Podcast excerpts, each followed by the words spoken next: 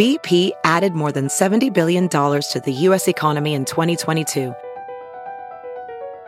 Investments like acquiring America's largest biogas producer, Archaea Energy, and starting up new infrastructure in the Gulf of Mexico. It's and, not or. See what doing both means for energy nationwide at bp.com slash investing in America. Hey, friends, some very exciting news. I've got a new book coming out. It comes out in March, but copies are available now or very soon. It's called From the Left A Life in the Crossfire. And just like it sounds, it's my story. All about uh, growing up in a small town in Delaware, how I ended up on national television from that little start, which took me through the seminary, studying for the priesthood to California, working for Jerry Brown, doing TV in LA, coming back to Washington for CNN for Crossfire and the Spin Room on MSNBC with Pat Buchanan. It's been a great run, a lot of fun, met a lot of great people, had a lot of interesting experiences, and I wanted to share it all with you, tell that story. And we do here, Bill Press from the left copies available right now. You can order a signed copy if you go to our website, BillPressShow.com. With a 40% discount, the book will cost you only $16.79, BillPressShow.com. And the first 100 of you who order uh, from the left will also get a free signed copy of one of my earlier six books. You know, to sum it all up, uh, the great Henry Miller once said, So, whether the world is going to pieces or not, whether you are on the side of the angels or the devil himself, take life for what it is. Have fun, spread joy and confusion. I've tried to do that all of my life. This is the story of it. Bill Press from the left. Get your copy today. Go to BillPressShow.com.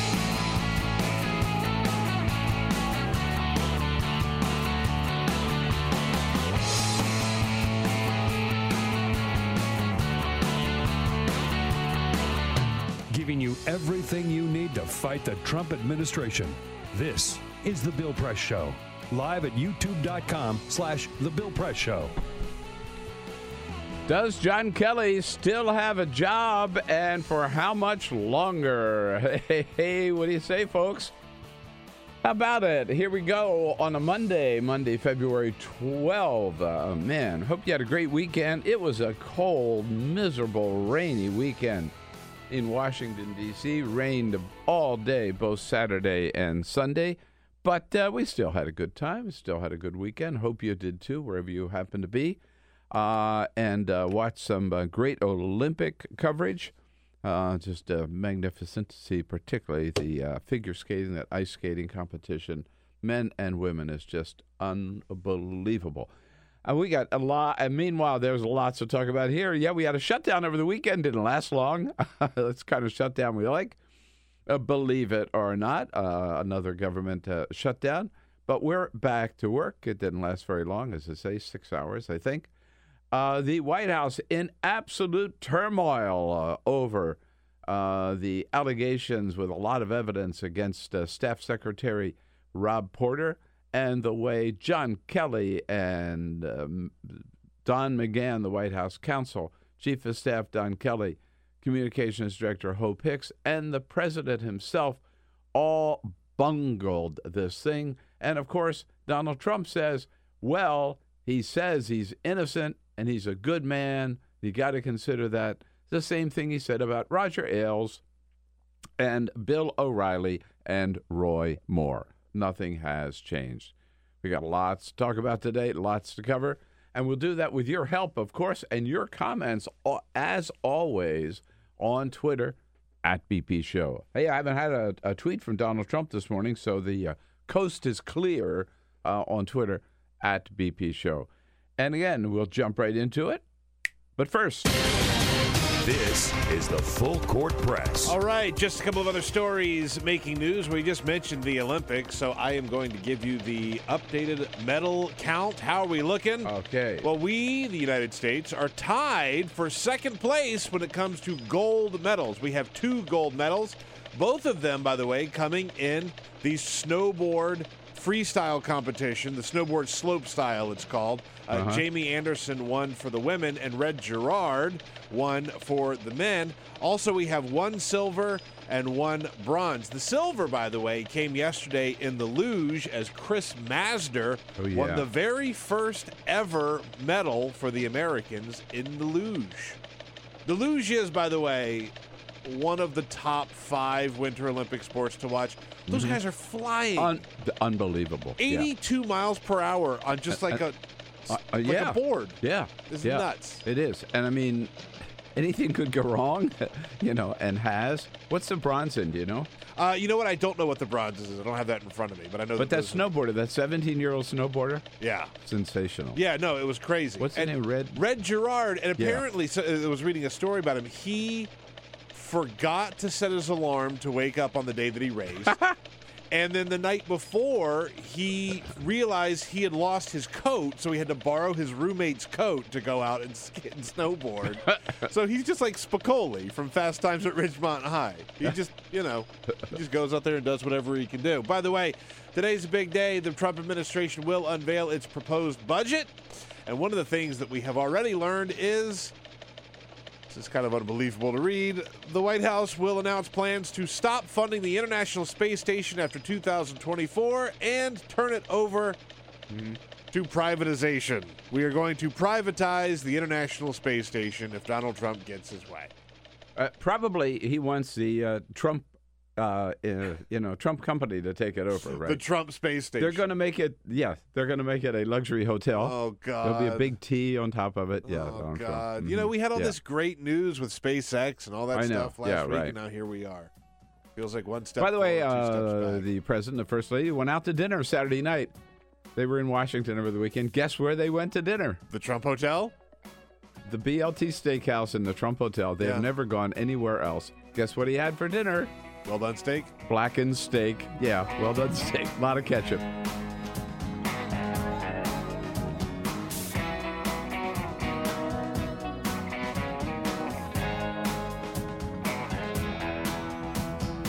Follow us on Twitter at BP Show. This is The Bill Press Show. Yep, the White House still trying to get its story straight on Rob Porter. They all keep saying different things, different directions, pointing the finger in uh, at different people, and it is a bloody mess. Hey, what do you say, folks? Happy to see you today. Thank you for joining us. Yes, it's Monday, Monday, February 12. Uh, here we go into a whole new week with lots of issues to talk about, and uh, we've got a great lineup of guests uh, to uh, help us through the news of the day. Nobody more important than all of you, of course. And so we thank you for joining us, and we welcome you online on YouTube, youtube.com slash The Bill Press Show. Welcome you on Free Speech TV. You're looking good out there in TV land and in radio land as well. How about it? Hello, WCPT all over the Chicago area. Hello, Indiana Talks in the state of Indiana. Uh, and with our lineup today, John O'Grady is um, president of one of the local councils of the uh, AFGE, the American Federation of Government Employees. He's at EPA. He's going to tell us all about how bad it is at EPA and what Scott and the danger that Scott Pruitt, uh, the the administrator of EPA, poses for the environment. From the Great Center for American Progress, Eugenio Weigend will be here to talk us about how America's guns are now creating problems all over the guns manufactured here in the United States, creating problems all over the world. Uh, and our good friend Travis Waldron from Huffington Post will be here to take us through uh, the Olympics, uh, the good of it and all the bad of it. But where do we start? I got to start. Well, the biggest announcement is are you ready for this? Peter, do we have a drum roll? I don't know. Uh, do, do we, we never have had a drum roll, do we? I, I'm going to pull up our drum oh, roll sound effect. All right, that's it. There it is. There we go. because the White House has announced that this week is indeed Infrastructure Week. it is, it is, it is. Oh, I kid you not. This is the third time that they will attempt to roll out an Infrastructure Week. All over Well, it's again. gone so well before. Why not keep doing it? Uh, every other time they said this is infrastructure week, Donald Trump has said something stupid or done something stupid, and then it all blew up, and we never ended up talking about infrastructure.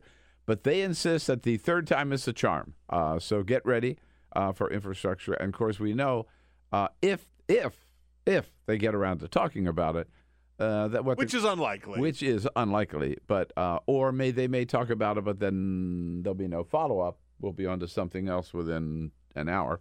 Um, what they're proposing is really nothing. It's really not not going to meet the challenge facing the United States of America in terms of our crumbling infrastructure.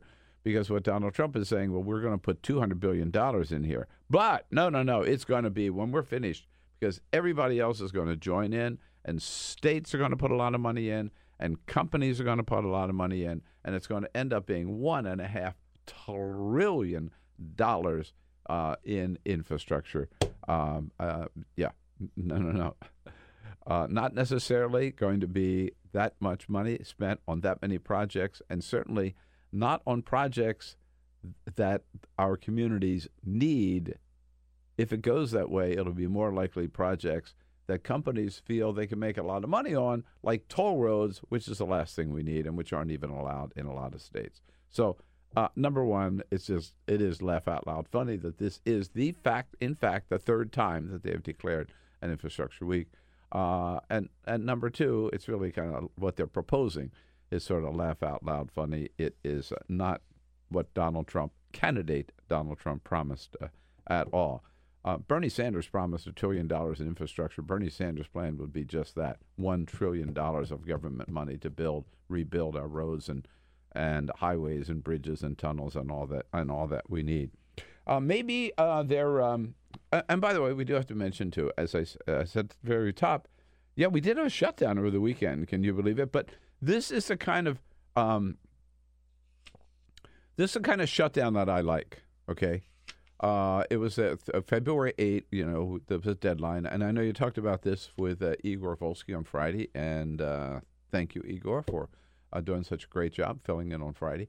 Um, that Thursday night, uh, when I went to bed, bed, I could see. I've told you before. I could see the Capitol Dome from our bedroom.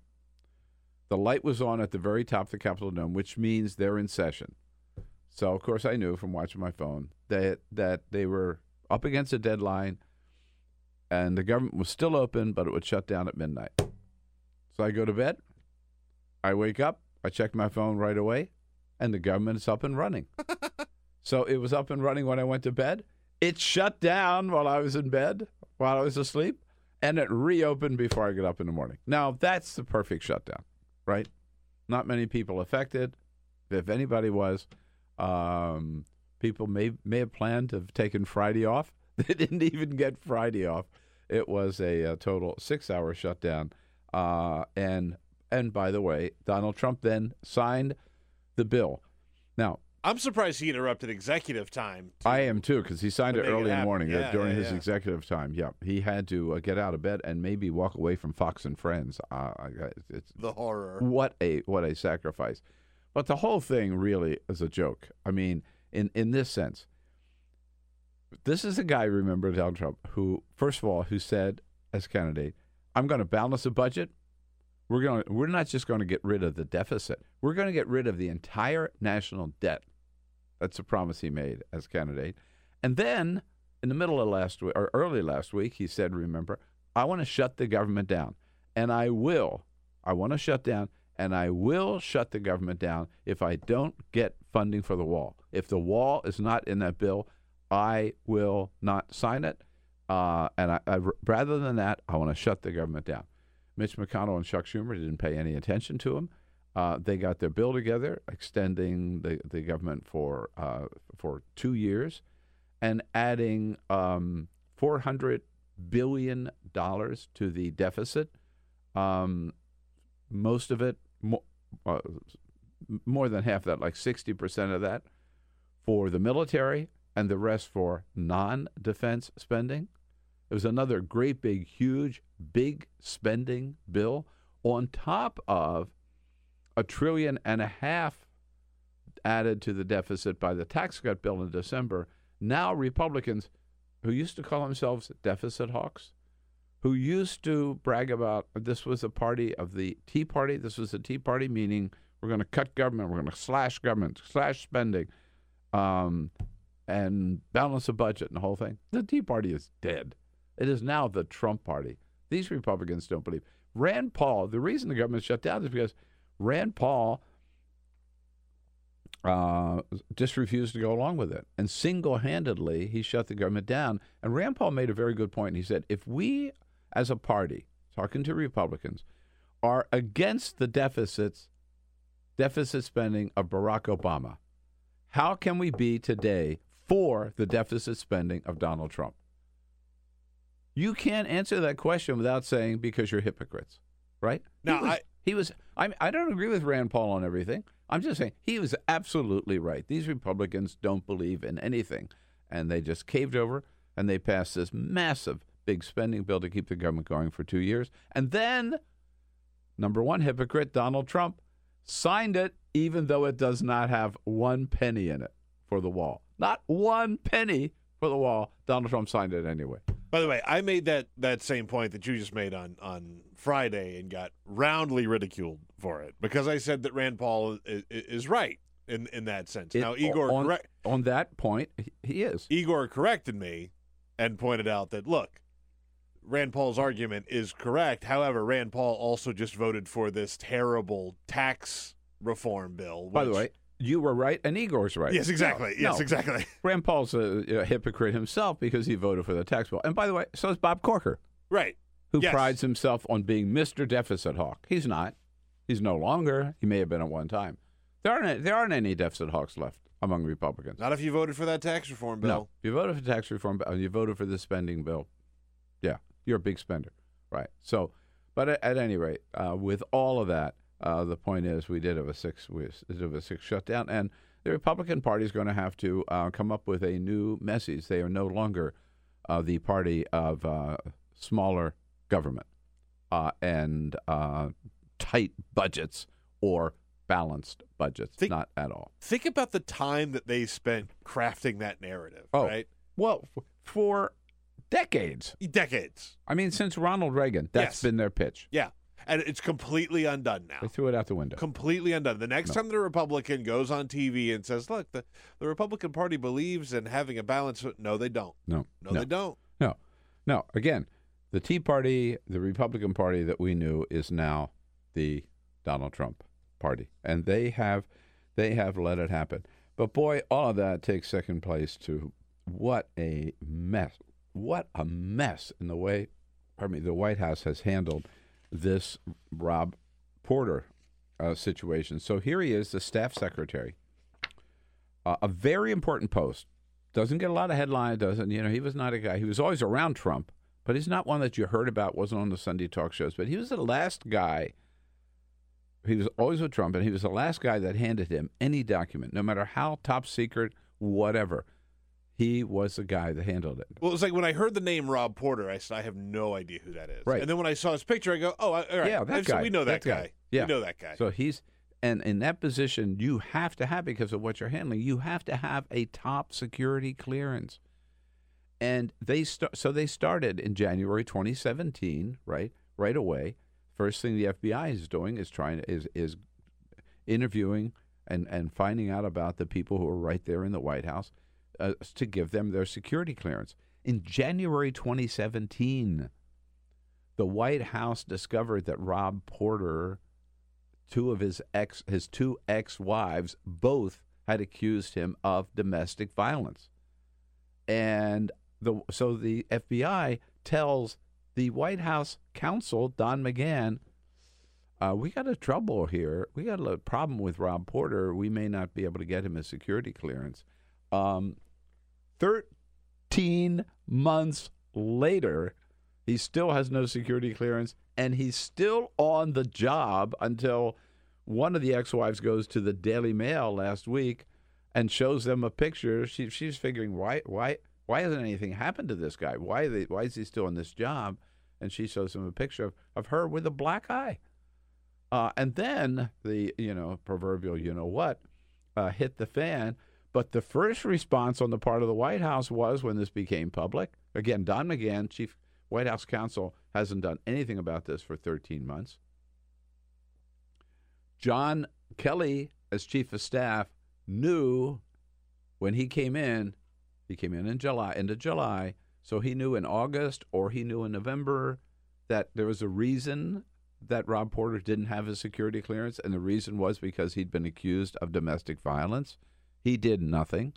So then, when this whole thing blows up uh, in the Daily Mail, and it's going, and Rob Porter tells Kelly, "Hey, there's going to be a bad story about me, but none of it is true." What does Kelly say? Good man. You got to stay in there, stay and fight. And that's last Tuesday, and he put out a statement saying uh, Kelly's uh, Porter's a great guy. We have full confidence in him. Wednesday morning, Kelly goes again and says, um, "What a great guy he is." You know, we're all behind him. And then the photo comes out, and then Kelly tells Porter, "Hey, you're gonna when by Wednesday night." He tells Porter, "You're gonna have to go." And then Kelly turns around and tells the White House staff that they're supposed to tell everybody that he never heard about this until the very last minute. And within 40 minutes of hearing about it, he had fired Porter, which is a big, fat lie. He did not. Big, fat lie. It's remarkable knowing how often the White House leaks under any president, but especially under Donald Yeah. Trump, that they thought that they could go back and cover this up, right? The the Yeah. cover up is always Yeah. worse than the crime, people say, you know? And so for him to try and cover this all up is not just irresponsible, it's just stupid. Stupid. So McGahn looks bad. Kelly looks worse of all. I want to come back to Kelly in just a second. Who also looks bad? And here's Hope Hicks. Hope Hicks, right?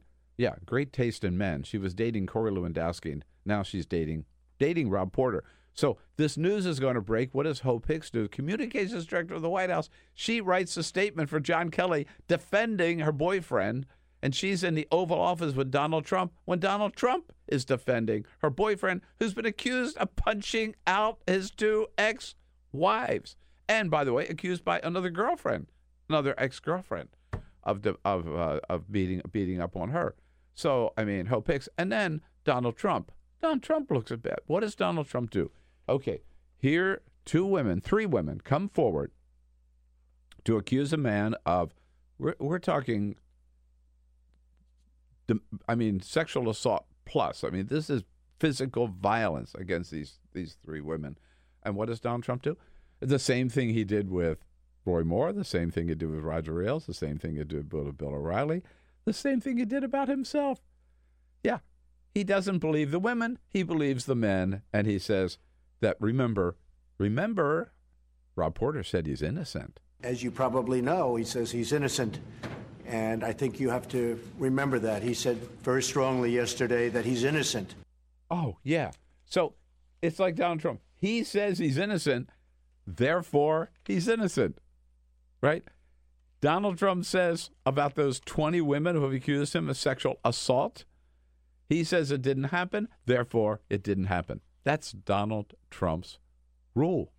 And then he goes on to say, and we wish him well. We hope he has a Donald Trump. We hope here he is. Uh, that uh, Rob Porter. We know he'll have a great career.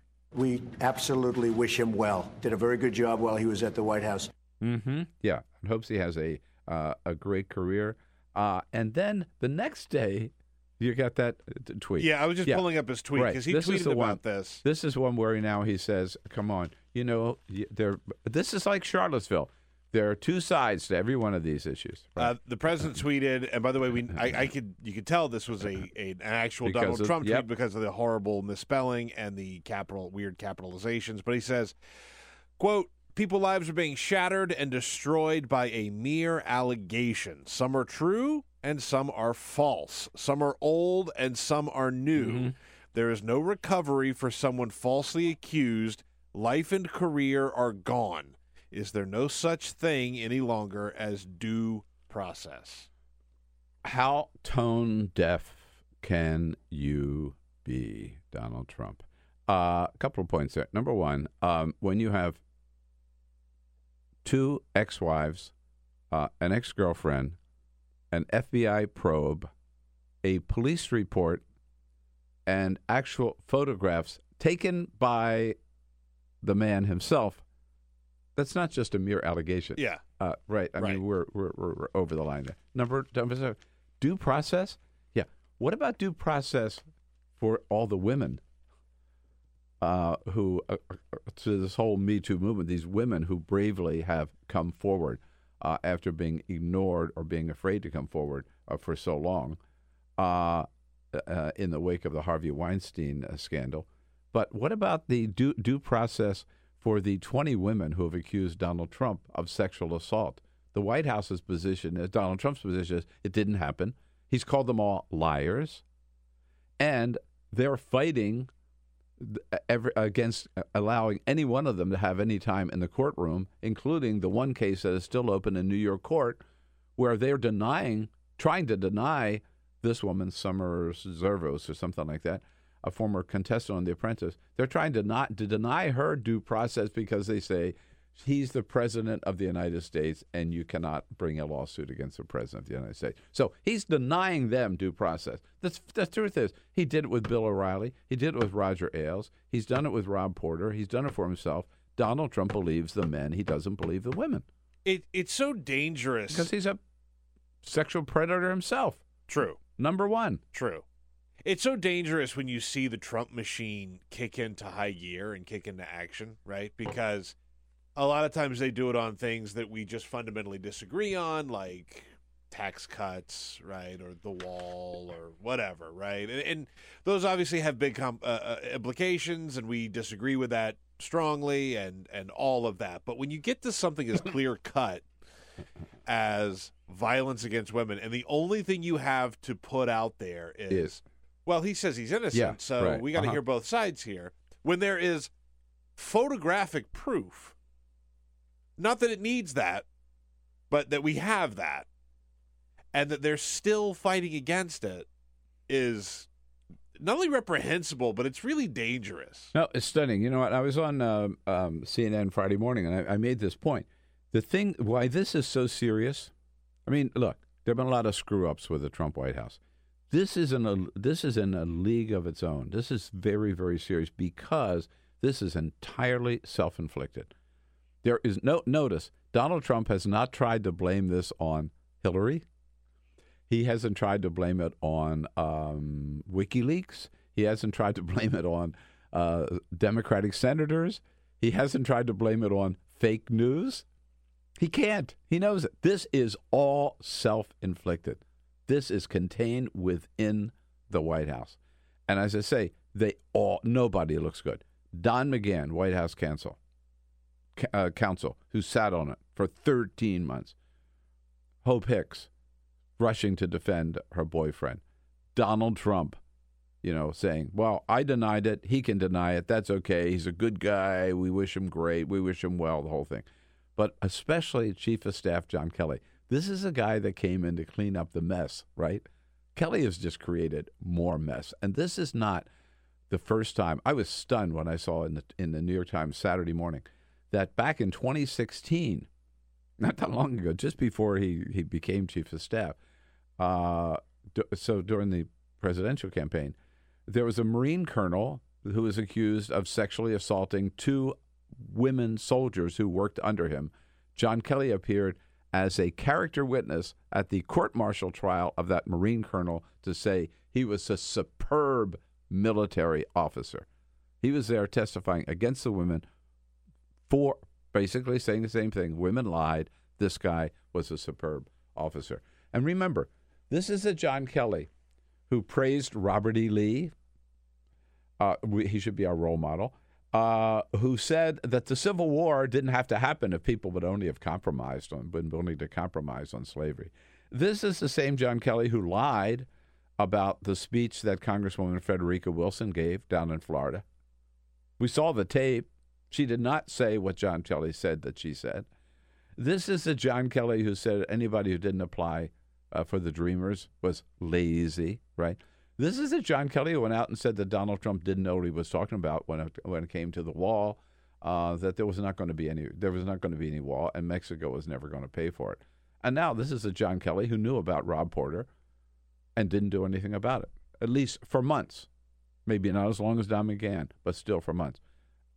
This is a guy who came in to. Um, he's the adult in the room. Hardly. I mean, I. So there were rumors. that- that- by the way, that happens a lot. You see a lot of reporters or people who follow Oh, yeah, this stuff yeah. say like, "Oh, John Kelly is he did a really great job when he uh, spoke in the White House press briefing, right? Because he, he he has a certain uh I don't know, gravitas might be the right word, but I mean, I Yeah. think that he brings something a little more credibility than most of the other stooges in the White House bring. But you really look at him, and he doesn't. He doesn't. at all. no, you know what? People get fooled by is the general's uniform. Hundred percent. That's it. They think because he's a general, you know, he can't do he can do no wrong. But I think this proves that the general's uniform covers up a, a whole multitude of sins and incompetence when it comes to John Kelly. Uh, now, a lot of rumors that uh, that that the White House has, by the way, encouraged for a while that Donald Trump was out there. He does this all the time. This is the way he dealt, dealt with uh, Reince Priebus. You put out the word that he's looking at other people, and so they're saying, well, maybe he might be considering. Um, Mick Mulvaney, the budget director, Kevin McCarthy, the number two guy in the uh, in the in the House. It was one other name that was thrown out there, uh, or even Kellyanne Conway. Uh, George Stephanopoulos asked her about that yesterday. been told that you're on the short list, possible short list for chief of staff, that the president is very high on you. Would you accept if he asked? Well, that would be news to me. I spoke with the president last night about this very issue, and he wanted me to reemphasize to everyone, including this morning, that he has full confidence in his current chief of staff, General John Kelly, and that he is not actively searching for replacements. Mm-hmm. Yeah. Do you believe that? Uh, and uh, Hell no, I don't Um, no, believe I that. don't believe it for all. Meanwhile, uh, uh, Congressman uh, John Patrick Maloney, Sh- Sean Patrick Maloney, sorry, from uh, Upper New York State, uh, he he he said, "No, no, this this Kelly Kelly's got to go. I mean, look what a mess of, what a mess he's made of things." We thought Kelly was the guy who could manage the place. But if you're going to clean up aisle eight, you can't be throwing around jars of tomato sauce. I mean, you, you cannot make a bigger mess than you're cleaning up. right. Good point. And that's true. Yeah. He was he was brought in to clean things up, and he's just made a, a, a, royal mess of things. Now, I I, I think uh, uh, it's I think it's long past time that John Kelly be uh, be uh, shown the door as well. Uh, you you just can't say that all of them, all of them who screwed up so badly should stay in the jobs that they've got. Uh, in this case, none of them served Donald Trump well, and of course, he didn't serve himself well either. Uh, somebody else should get more attention. In fact, front page article of the Washington Post today about all the money that he's uh, wasting. Uh, meanwhile, dismantling all the environmental regulations we've come to depend on. I'm talking about the administrator of the EPA, Scott Pruitt. John O'Grady from the American Federation of Government Employees joins us next to talk about what's going on at EPA. Stay with us here on this Monday edition of the Bill Press Show. We'll be right back. Download our podcast, search for The Bill Press Show on iTunes, and remember to rate, review, and subscribe. This is The Bill Press Show. How about it? Here we are on this Monday, Monday, February 12. Great to see you today. Thank you so much for joining us as we reach out to you coast to coast, right here from our studio on Capitol Hill in uh, Washington D.C. With all the news, with all the news of the day, uh, and um, coming to you and brought to you today by the American Federation of Government Employees, those good men and women of the AFGE under President J. David Cox. They're the ones who keep our federal agencies running coast to coast, day in and day out, uh, proud to get up and work for America every day. We salute them, thank them for the support of the program, as always, and direct you to their website to find out more uh, at afge.org. John O'Grady, an AFGE National Council of EPA employees, who joins us uh, actually in studio this morning. Hey, John, good to see you. Thank you. Good morning. Thank you for coming in and get that microphone closer to Sure. you. And thank you for your good work. We want to find out more about it, but uh, we've been at it here for uh, half an hour already today. Uh, and uh, we always stir up a lot of uh, comments on Twitter. And welcome your comments on Twitter, Peter. Got a couple of comments at BP Show, at BP Show, where we are tweeting all throughout the program, all throughout the day. If you want to follow us there, uh, one person on Twitter, grilled cheese and tomato soup is their name. Uh, let me let me get this straight. Secretary of State HRC with the highest clearance gets in made up trouble over email. Hillary Clinton, of course. But Rob Porter, with no clearance at all, is handling the most secure information for over a year, and that's totally fine, according to the Republicans. Uh, Retro Burner says fiscally conservative, nope. Moral, moral values, nope. Law and order, nope. First Amendment, nope. America first, my ass. you have a comment? Find us on Twitter. environment, nope. Environment, nope. uh, yeah, find us on Twitter at BP Show. All right. Uh, again, uh, uh, we uh, the, no audience uh, and no guests more important than uh, all of you. We love hearing from you. So send us your comments on Twitter uh, at BP Show. Uh, so, John, you uh, represent the, if I get correctly, the EPA, the members of uh, AFGE who work at the uh, at the EPA. Yes, right? correct. Right. We, we represent about 8,000 people nationwide.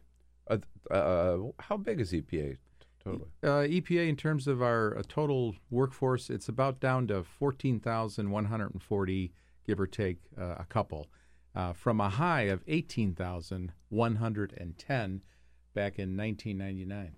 Uh, when did the uh, when did the cuts start?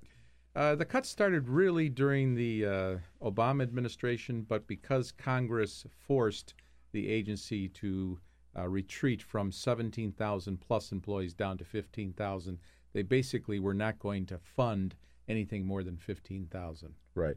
So, um, what I mean, I have to tell you where I'm coming from. I think Scott Pruitt is probably Donald Trump's worst appointment, um, but it fits a pattern as I see it of Donald Trump seemed to, if, for every agency, go out and try to find the person who is least supportive of the work of that agency and put them in charge of it. Um, I don't think there's any better example of that than Scott Pruitt, who actually filed lawsuits against EPA, what, dozen times? 14 times. 14 times. Yes. Right. Yes. So you, he's been there a year now, right? Um, what is your impression of his commitment to uh, environmental protection as the administrator of the EPA? I think he has I- a. I- by the way, I don't want to get you fired.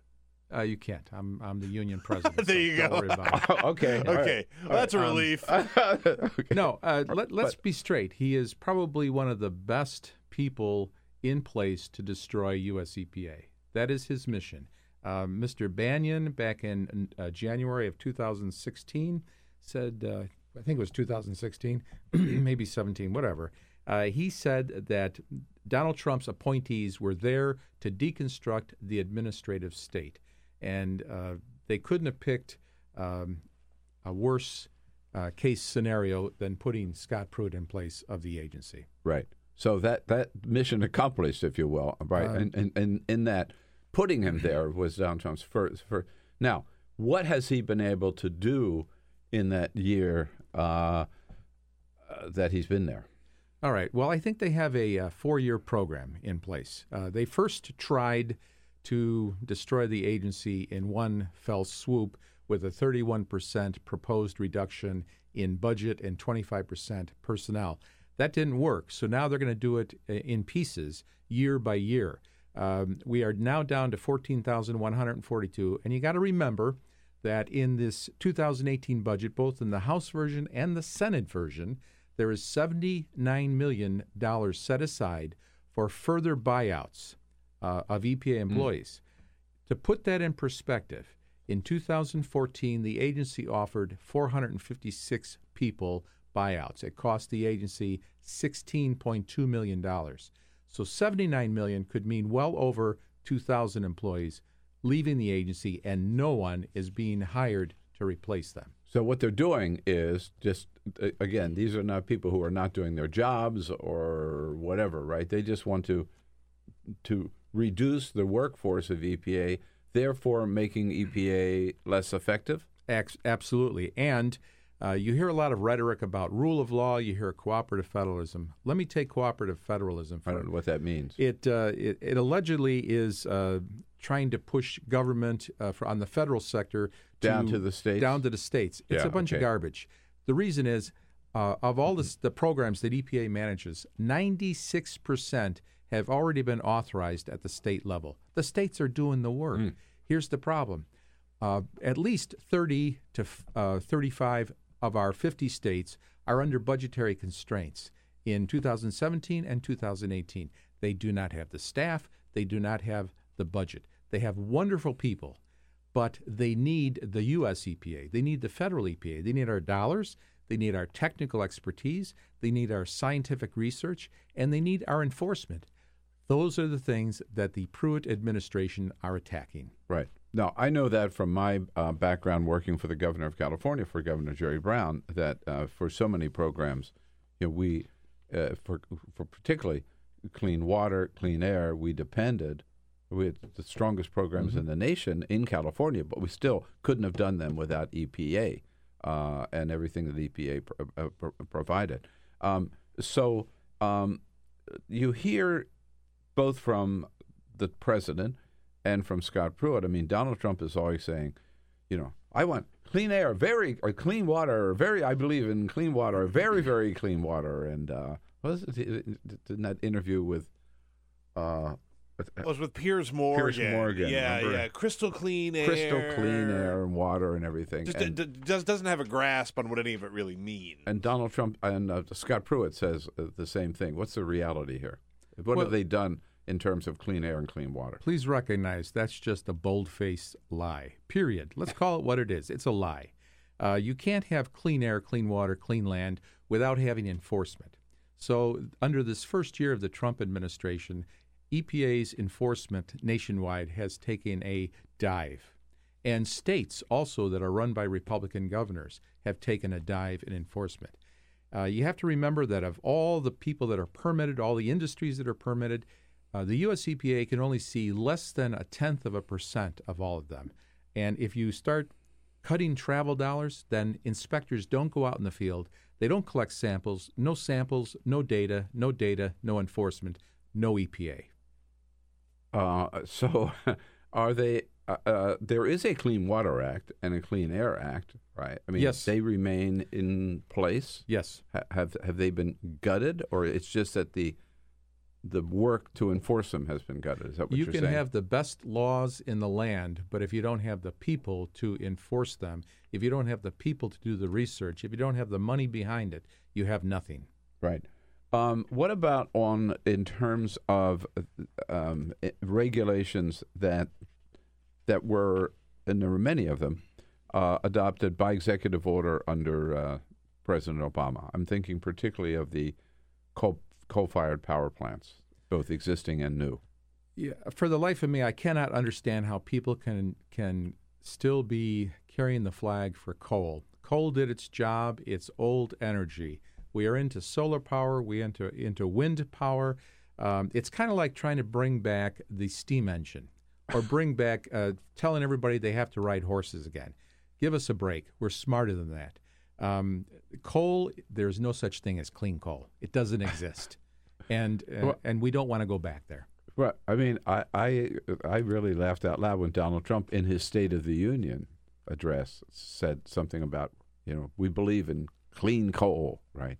And uh, Some ple- some people believe in fairies. yeah, so but but the but, but the regulations, which limited um, emissions from existing coal-fired power plants, have been undone, right? I mean, or reversed. They're they're working hard to reverse them, and they're going to come up with some grand plan to uh, uh, ensure that we have clean air. But it's not going to work. They've announced their intention to Yes. re, to roll those back, and the same thing with the regulations on new power plants. So, Yes. is there anything that Congress or people can do? I Oh, mean, first thing, um, it is your congressional representative, and it is your two state senators. Uh, they are at fault. You need to tell them what you want. You want clean air, clean water, clean land. You want an EPA that's fully funded and fully staffed. And you need and that's doing its job. you right? you do, and you need to tell them to do their job. And if they don't do their job, you vote them out of office. That's the the bottom line. And if you want to believe that somebody is going to rise to the surface and protect us all, that's not going to happen. All of us, every American needs to rise up and vote. Every American needs to write, email, visit, phone calls, whatever you got to do to your congressional rep and your U.S. senators. Make it abundantly clear that you want clean air, clean water, clean land, and it means that you have a fully funded and fully staffed EPA. Right. They're the ones that that's of all the federal agencies. That's the that's the agency with that task. That is right. correct. Right. Now, what? Now, so Congress could overrule or override anything that Scott Pruitt does. Abs- they, right? Absolutely. However, the problem is um, too many of our congressional reps and U.S. senators are bought and paid for before they even get to office. We should make them dress like NASCAR drivers. You know, where they have the Koch brothers symbol and, and other corporations. Uh, this is ridiculous. Uh, they don't represent. It's a great us. idea. Uh, see- it is a great idea. Yeah, yeah. You know, there, there'd be the uh, the Exxon crew, the Exxon Absolutely. man, right? Right. Right. You have the uh, Koch And brothers. I took money in, from right? XYZ Yeah. Corporation the Sheldon because- Adelson, Yeah, whatever. because yeah. they don't believe in climate change. Mhm. You know, big pharma. Yeah. you could come in like. Yeah. absolutely. Uh, you got to have fun designing the costumes for Oh, those I'd love to do that. Yeah, the costumes would have to reflect the industry that they represent. Yes. Right. So, like big tobacco, right? You have a- or, or They could wear tobacco leaves. yeah, exactly. Yeah. Or the uh, the the uh, the dairy industry, right? Each of them would bring a cow with them. I don't know. the big cheese heads or Yes, something, whatever. yes. No, but uh, they, they, so many of them do. So they come in with that. They're not, let's say, environmentally in, in, inclined, right? Right. And who do they represent? Do they represent the people that voted them in office, or do they represent the people that gave them the money to get into office? Uh, Well, t- just a tangent here, but uh, so I got started in politics through uh, environmental politics, Mhm. working for a state senator who was the number one environmentalist. His name was Peter Behr in California, and at that time, all the head of all the major environmental movements in California to save Lake Tahoe, to save the coast, to save San Francisco Bay, to save the redwoods, you name it. Every one of them was led by a Republican. It was the Republican Party started the conservation movement in California and I think nationwide. I don't know how it turned to become a number one, a partisan issue, uh, because even then Democrats supported it Republicans were taking the lead. But suddenly it's become, you know, something that Republican, the Republican Party, is against. I mean, why? wh- listen to Donald Trump. I mean, why this uh, anti-environmental movement? I don't think it reflects the American people. It does not reflect the American people. According to uh, surveys like Pew Research and so on, uh, good 75% of Americans want a clean environment and they want a strong EPA. Uh, how it became a partisan issue, I believe that's directly related to uh, lobbyists and companies that don't want to put in the technology necessary to make sure that your children, my children, our grandchildren have clean air, clean water. Um, and it's very sad. Uh, you are right. It was the Republicans, and they've moved away from that position. It's now a partisan issue. Now, for some some reason, people think it's the Democrats that are environmentalists and Republicans are pro-industry. Um, you know, Mr. Pruitt goes around talking about you can have both. Well, guess what, Scott? We've had both. Okay, we've had both a booming economy and a great environmental movement, and it was there before you ever came on board. And people need to realize that. Yeah, I mean, if if EPA um, were so strong, and it was when EPA at, at its strength, right? The American economy was still booming. It is. Corporations were still making the biggest profits they've ever made in history. Exactly. So you can't blame it on EPA, right? Exactly. Or say, and you know, the the thing that people just don't get is a couple of things. One, everybody talks about big government. Well, guess what, folks? Um, the number of federal employees today is the same number as we had under John F. Kennedy. And if you don't believe me, go on USOPM's website and Google uh, federal employees 1940 to present. The same number. Is government too big? Yes. But why is it too big? Because we have too many contractors. There's a uh, professor out of New York University, Paul C. Light, and he's done a lot of work on this. Uh, recently, in his work, he noted that there's 9.1 federal employees, 9.1 million federal employees. Of that, 22.4 percent are federal civilian employees who take the oath of office. The rest are contractors. The rest Wow. are contractors, and 33 So percent. almost 80%, 75%. Absolutely. Absolutely. And 80%, excuse me, not 80%, Yeah. 30 some percent of all federal employees are veterans. So when you cut EPA, when you cut VA, when you cut HUD, you're cutting veterans. You're hurting veterans. All right. So I want to come back to this what uh, people can do. Right. So certainly get involved politically. Know your con- your member of Congress, uh, by, by the way, state legislators as well, and your senators. And if they're not supporting uh, the environmental, particularly tough environmental regulations, not supporting a tough EPA, vote them out. Um, work to vote them, to get them out. But you've also got this launch this campaign um, for where American people can join in, right? To save Yes, we have. to save EPA. Yes, it's uh, How, save. how do people find out about it? It's very easy. save SaveTheUSEPA.org, and it's also on Facebook and Twitter. And please join us, and please get involved. Please get informed. Save the U.S. Dot org. Okay. Yes. All right. Go ahead. So what can people do? What do well, you, what, you what need do to get on. You need to get. Uh, you need to get up to date on what's going on, what's being cut. For example, we just found out the other day that a Las Vegas laboratory is being closed. Now, US EPA has unique laboratories across the country. Uh, they're in place because we can do impartial research. We can gather the data that's necessary for appropriate standards for the air, for water, for land. Um, would you prefer to have this done by industry? I wouldn't. Um, it's it's not appropriate. So we're trying to stave off the closure of these laboratories. We're trying to stave off the closure. So these labs are testing what? Uh, it depends. You have a, a laboratory. air sample? Yes, you have a laboratory in Gulf Breeze, for example, that does a lot of work with uh, oceans and waters uh, in the Gulf. Uh, we have uh, laboratories in Narragansett, uh, Rhode Island. We have a laboratory in Ada, Oklahoma. Um, and they all have different areas of expertise. It might be Superfund, it might be air, it might be water. Um, there's a Duluth laboratory in Minnesota that does work on the Great Lakes. Uh, they're very, very unique labs, and this administration wants to shut them down. Right. Uh, and so if people go to save uh, they can find out about some of these some of these threats, I guess, right? Absolutely. What are the employees like you of the EPA? Um, so what what happens to you if Scott Pruitt knows that you're uh, going around the country um, disagreeing with him and critical of his uh, of his tenure? Uh, if he wants to debate me on the pro- on the on the subject, that'd be fine. Um, the fact is, uh, the facts are on our side. Uh, we know what the facts are. We're not spinning um, things into something they're not. Um, Mr. Pruitt likes to talk about cooperative federalism. I also address that that the states are already doing that, but Yeah. they need us. They need our money. They need our staff. He's trying to take all that away. Um, that's a lie. I mean, does he? So, uh, do you say? Would you say that you represent the majority of EPA employees?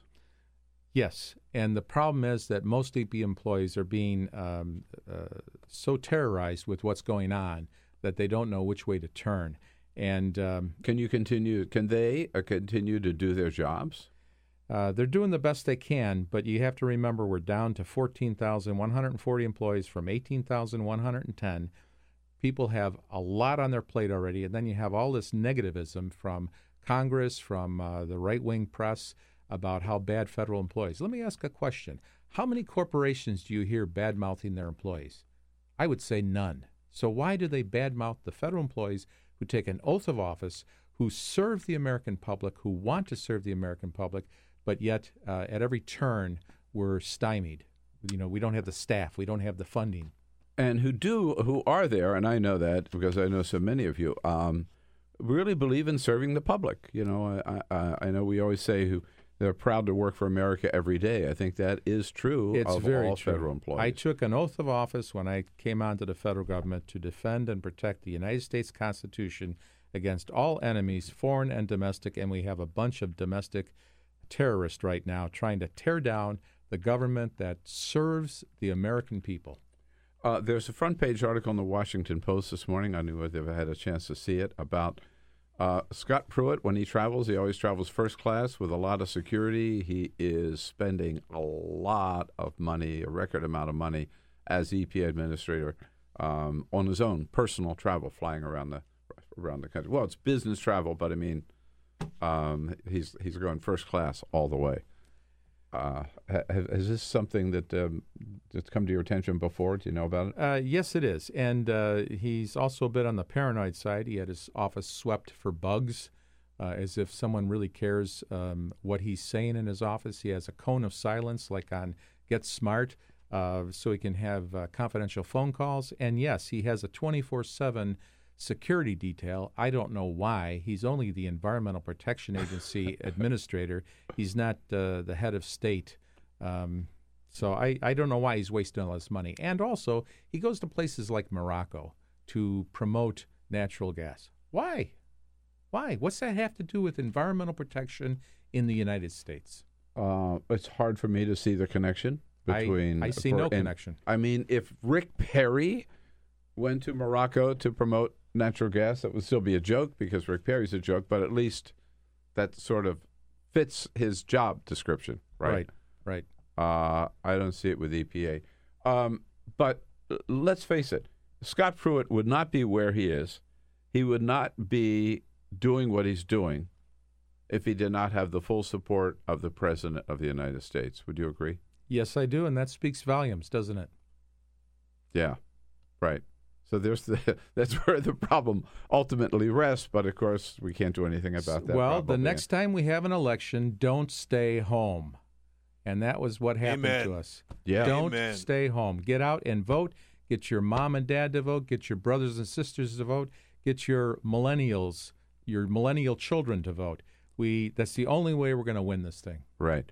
So remember, uh, this is uh, so very, very important, and um, we all have to uh, participate. And here's one way you can do so: uh, joining this crusade, this campaign uh, to save the EPA, and basically to keep our environment as clean as we can until we get Donald Trump out of there. It's SaveTheUSEPA.org, project of the great AFGE, and John John O'Grady leading it up. And I'm proud to do so. Thanks, John, for coming in. All Thank right? you, Bill. Great. Say hello to Chicago and WCPT out there. I certainly right. will. We'll be right back. This is the Bill Press Show. Hey, everybody, this is Bill Press. Thanks for listening to the Bill Press and Friends podcast. And now, do yourself a favor. If you haven't already done so, subscribe to the show on iTunes. Here's what you do just search for the Bill Press Show, then you can take us with you and listen in anywhere you go. And you'll get new shows from us as soon as they're posted. And one more thing if you really enjoy Bill Press and Friends, please help us grow by telling a friend, writing a review, and giving us a rating on iTunes. It's so great to have you on board. Many thanks.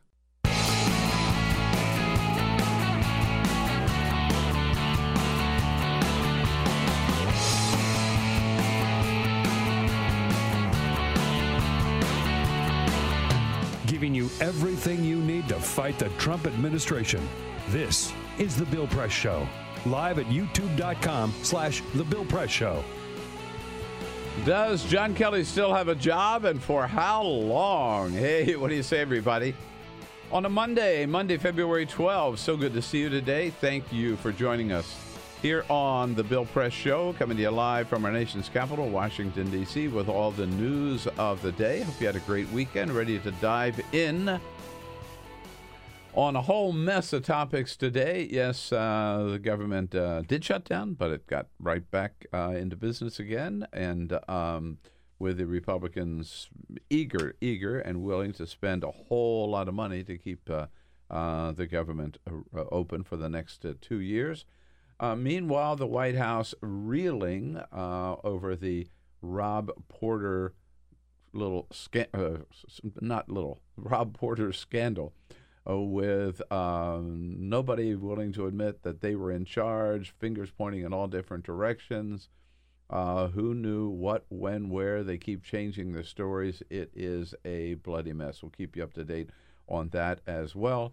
Uh, and meanwhile, we uh, all eyes on um, South Korea uh, and just magnificent performances there on the part of uh, young athletes from all over the world. So we got lots to talk about uh, this last hour. We love having you with us and look forward to hearing from you. Send us your comments on Twitter, as always, at BP Show, at BP Show.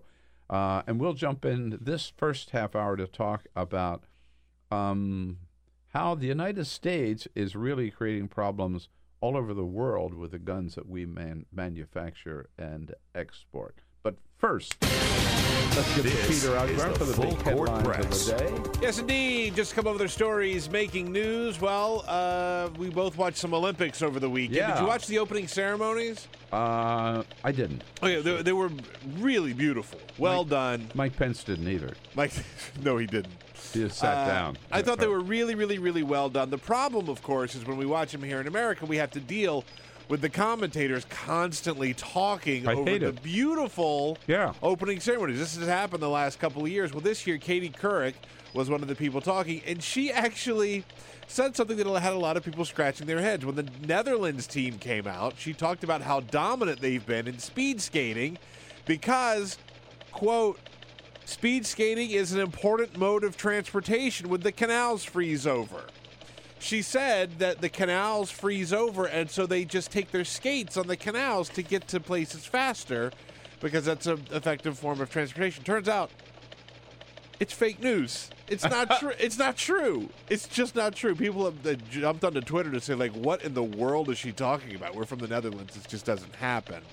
So she has not put out a statement about what she said or why she said it yet, but it left a lot of people wondering, what in the world is she talking about? Somebody gave her a little note. Yeah. right? She was right. She had some bad information. Fake news. Fake news. Want to go to Disney World or Disneyland? Well, you better hope you have a little more extra money. They announced over the weekend that they are raising their prices yet again. They've done it the past couple of years around this time. So if you want to go to Disney World, just one park at Disney World, the Magic Kingdom, during the busiest time of the year, it will cost you $129 per person. Per That is person? a Oh, $5 increase from last year. Uh, they are not alone, of course. Disneyland also raised their price of admission by $7. It costs $117 to go visit there. Not only did they raise prices on the parks, but they raised prices on parking as well. So, good luck with that Yeah. if you Well, want to go visit. So if you take the whole family, it's going to set you back a thousand bucks. Pretty much. Pretty much. And uh, one final story, very quickly. Uh, the Weinstein Company, Harvey Weinstein's company, has been in talks to be uh, sold. Well, the New York Attorney General sued the Weinstein Company on Sunday. Yeah. They said that years of uh, sexual harassment, sexual assault, sexual uh, misconduct uh, has was not well taken care of, not just by Weinstein himself, but the people that also worked there. So that's now in uh, in jeopardy. Okay.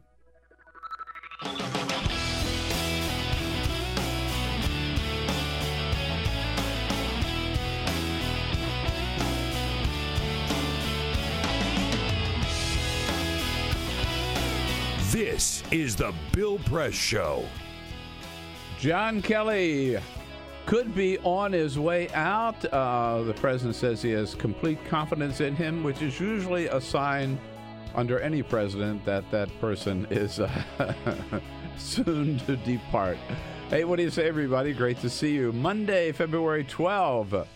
Welcome uh, to the Bill Press Show. Thank you so much for joining us. Hope you had a great weekend. Ready to dive into the news of the day, uh, which and that's our job. Uh, tell you what's going on both here in Washington, around the country, and around the globe as we come to you live from our nation's capital and our studio on Capitol Hill. Joining you online, of course, on YouTube, youtube.com slash The Bill Press Show. Joining you on Free Speech TV, coast to coast and on the great WCPT, the progressive voice of Chicago, out in the greater Chicago uh, area.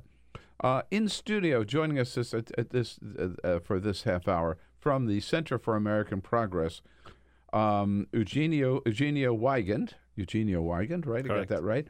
Is Associate Director for Gun Violence Prevention uh, at, a, at the Center for American Progress. So, Eugenia, thanks for coming in. Um, you've been writing about how much of a problem uh, the United States. We manufacture a lot of guns, right? Around nine million per year. Nine million Last per year. year, right? Is that where does that put us in terms of Oh, it's probably the number one producer in the world uh, in terms of firearms. really? Yeah. Yeah. Yeah. Uh, and where do they go?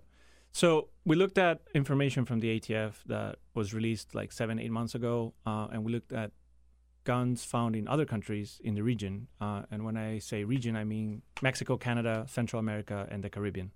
Uh, and we found out that around every 31 minutes, a U.S. gun is used to commit a crime in one of these countries, at the very least. In one of those countries. In one of those countries. And this is at the very least because this is based on information of guns that were actually found and uh, traced. So it means that there could be probably more guns and means that the time that uh, a U.S. gun is used to commit a crime is probably lower than 31 minutes. But Well- at the very least, every 31 minutes. Uh, so, um, how are they getting these guns? Do they come here and buy them and take them with them? So, so there's it's a combination of uh, a lot of guns in the United States, but also weak gun laws, uh, which make it very, very easy for a person to purchase a firearm uh, at a gun show with no questions asked and simply cross them. Uh, Even if they're not a U.S. citizen?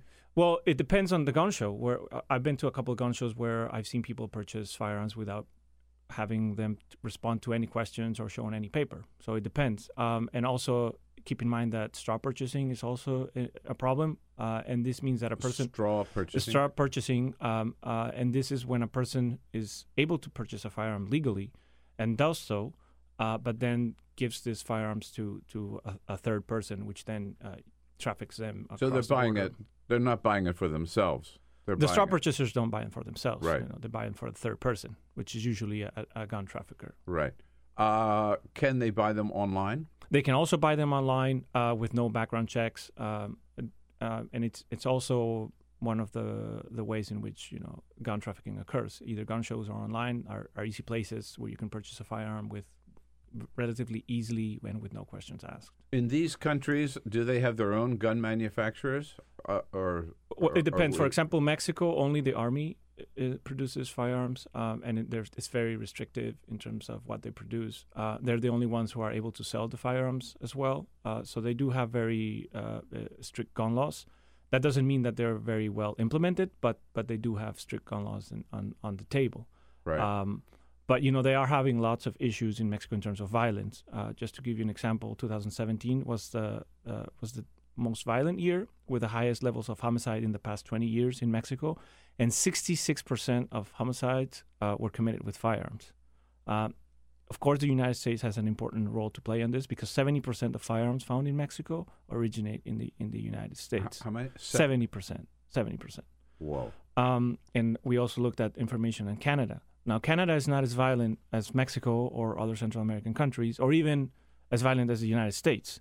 However, there's growing concern uh, among police officers in Canada about the level or the number of U.S. firearms found uh, in Canada in recent years. You know, you don't think of you don't. I don't hear about much crime in Canada. I mean, I'm sure it it does exist, right? But I mean, their crime rates are lower than ours for sure. They are completely lower than, than Mexico, than Central America, and the United States. But there's still a, a growing concern about the level of firearms that are crossing the border. I was just wondering. That's why. amazing. It is. Why about Canada? I don't know. Well, I mean, I, I honestly think part of it does have to do with the gun culture here in America, right? Like, Absolutely. you Yeah. know, in Canada, I'm not saying that every country has a better system than what we have, as broken as ours is, but like, they people don't feel like they have to strap themselves up with a gun just to go to the supermarket, right. like which a lot, which they do in a lot of places in America. Mm-hmm. Or church. Or church, Whatever. yeah, right. Right. Or coffee, the coffee shop or something. But I want to go back to Mexico because I remember. Um, I mean, first of all, I thought.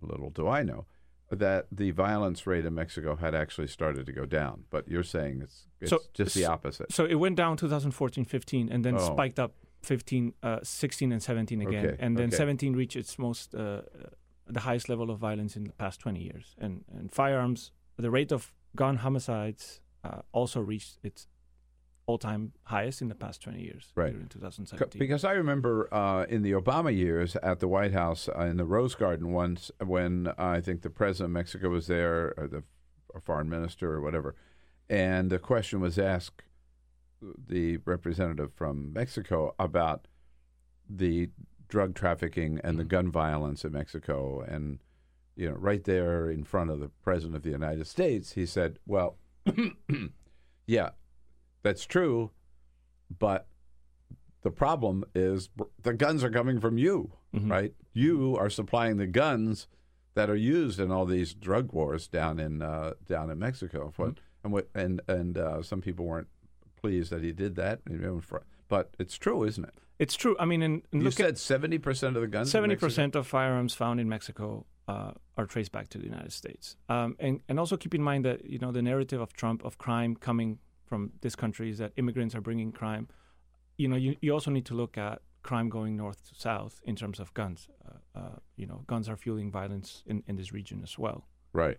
So if those guns are being exported to Mexico, I mean, they're they're going there for, for one reason. Right. They're probably going to use the. They're not going down there for poli- to, for police departments. They're not going down there for the army, whatever. They're going down there for Yeah. individuals Well, to use and- for and the I- most part for no good. Yeah, and it's also important to highlight what you just mentioned that that it, it's also true that you know police officers do get firearms in Mexico, and that there is an issue of of those firearms being diverted to criminal groups within Mexico as well. We we do acknowledge that that problem does exist as well uh, in, in in Mexico From law enforcement. from law enforcement to to you know, but that you know the the, the biggest issue continues to be you know illegal gun trafficking uh, across the U.S. Mexico border.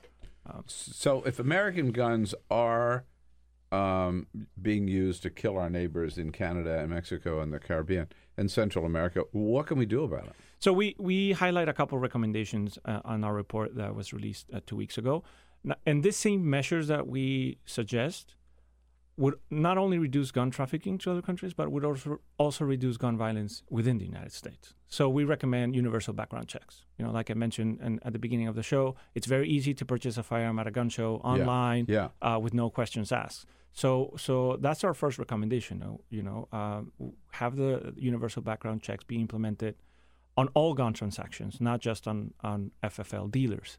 Um, we also recommend that straw purchasing become a, a, a federal crime. Um, uh, our third recommendation was that the reporting of multiple sales of long guns. Currently, in the United States, when someone purchases multiple handguns at an FFL, Mhm. they are required to report this to the ATF. But it's not the case for long guns, so uh, rifles, uh, um, um, AK-47, assault weapons. You know, which which are actually the, the, the most common type of weapons used in criminal organizations in Mexico and Central Caribbean, uh, Central America and the yeah, Caribbean. they're probably sorry. not using handguns.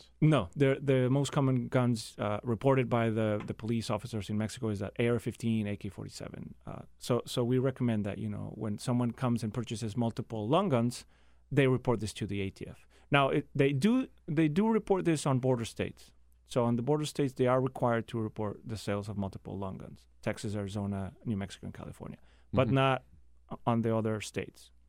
And there's been cases of uh, you know uh, gun trafficking rings in Oregon recently, which purchased multiple long guns and then were, were sent to Mexico. So, so we believe that this is an important measure as well. Well, the, the these recommendations uh, have been made before. Um, uh, it, it, it, in just thinking about the gun violence in this country, Right, correct. Not Yep. necessarily the gun violence which we are helping Fuel, uh, yeah, yeah. fuel. You- You're all- absolutely throughout, right. throughout the region, uh, and they they they didn't get very far. what makes you think you'll have any more success this time? Well, you know, the fact that that they haven't been passed doesn't mean that they will not in the future. It doesn't mean that we should not talk about them. I think it's very important that we do. I think it's very important that we mention that you know universal background checks would reduce gun trafficking. Universal background checks would reduce domestic violence death. Universal background checks would reduce mass shootings. Why not? We need to keep saying what evidence tells us. Um, and and I think in the future we might be able to get one or two of these measures passed, and and you know with it, gun violence reduced in this country and gun trafficking reduced in the region. Right. And of course, one difference now is, I mean, there, no- nothing, nothing on this happened um, under uh, the eight years of uh, the pres- the Obama administration. The difference was that you had a president who at least believed Yeah, that these were good ideas. that's correct. That's correct. Uh, he was unable to get any of it done, uh, particularly because of the Republican opposition in Congress, and but also some Democrats. Mm. But when you have a president and an administration who don't think there's a problem in the first place, Right. and then who are against any form of gun safety measures in the second place, the chances are even less likely of seeing any improvement. That's true. But also keep in mind that many of these measures are, are actually supported by the American population, just universal background checks. More than 90% of, of the U.S. Uh, citizens believe this is Mhm. a good idea. And also keep in mind that a lot of states are doing things uh, about gun violence in this country. Um, Well- and, you know, we focus a lot on the federal level, and we should.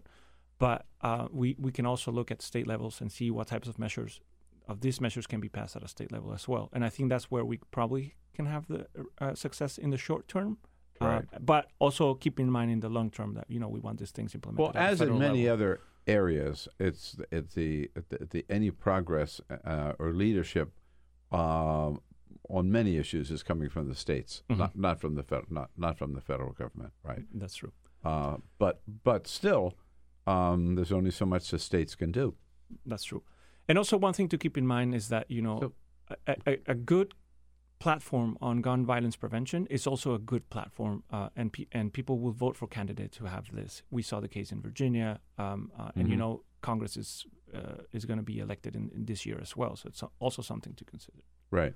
Uh, and I know that's something we've talked with uh, uh, your colleague Igor Volsky about, Mhm. who's very is uh, uh, uh, doing a lot of great work in this area on guns as well. Which is um, every candidate should be this should be something you ask of every candidate. Make sure they get on the record Right. whether they support these gun safety measures or not, Mhm. and if not, throw them out or don't vote for them. Yeah, or at least have the information for the voters uh, uh, as well to decide. You know, it's, it's important. Right. Um, and uh, uh, so, in, uh, just one final question in terms of guns in this country. I mean, we have, I would imagine, more guns per capita than any other country on the planet. So it's number one per capita in the, in the world. Uh, and just to get you an idea, second place uh, is Yemen, and it has half of the guns uh, per capita Good in the United grief. States. Uh, this is according to a report from Small Arms Survey.